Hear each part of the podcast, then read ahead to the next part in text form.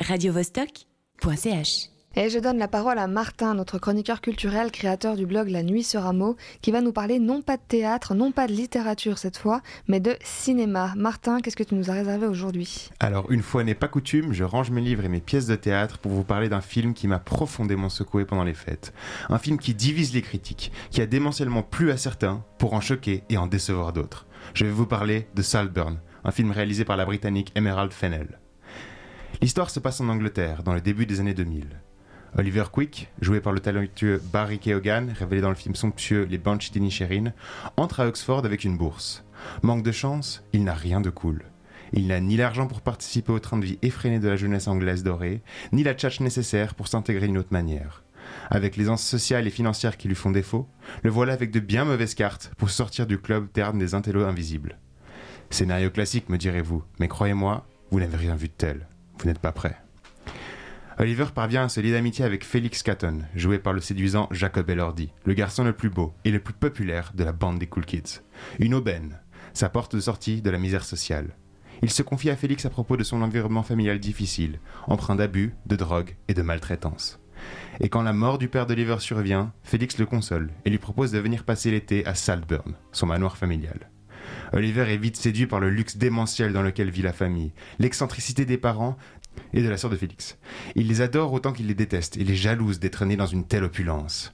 Et si l'été commence bien, la réalisation nous fait sentir que quelque chose cloche, que la fête ne tardera pas à tarir et que de multiples couches de ténèbres et de mensonges surgiront bien assez vite.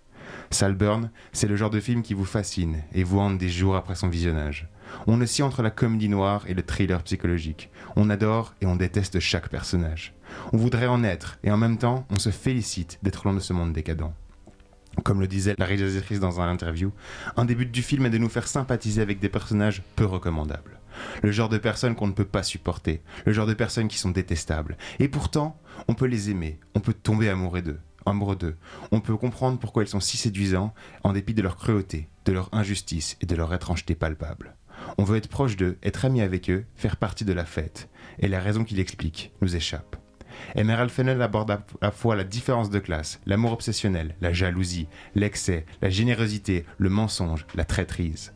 Chaque thème se mêle avec les autres pour former un tout grandiose, avec un scénario qui laisse place à des dizaines d'interprétations d'avis différents. Chacun sera libre de voir les éléments qui l'auront le plus marqué. Visuellement, le film vous en met plein les yeux. Le color grading saturé au maximum, la luxure démentielle et le train de vie des Catton vous enivrent de couleurs et d'envie de fête, qui contrastent radicalement avec les mouvements sombres que le film nous réserve. Le cast est impressionnant, avec non seulement les deux stars montantes mentionnées avant, mais aussi soutenu par des acteurs exceptionnels comme Rosamund Pike, Richard E. Grant et Alison Oliver, qui offrent chacun une performance qui vous fera regretter qu'il n'existe pas. La bande-son ne fait que des allers-retours entre les hits de l'époque et des compositions qui soutiennent parfaitement les moments forts, et vous donneront des frissons quand vous les réécouterez en marchant dans la rue. En somme, Salburn, c'est un mix entre le maître d'illusion de Donatart, le film Le talentueux Mr. Ripley avec Matt Damon et Jude Law, Gatsby le magnifique de Fitzgerald, avec une touche de Gaspard Noé, le tout saupoudré avec une dose des séries Skins et Euphoria. Vous allez l'adorer ou vous allez le détester, mais la seule et l'unique promesse que je peux vous faire est qu'il ne vous laissera pas indifférent. radiovostok.ch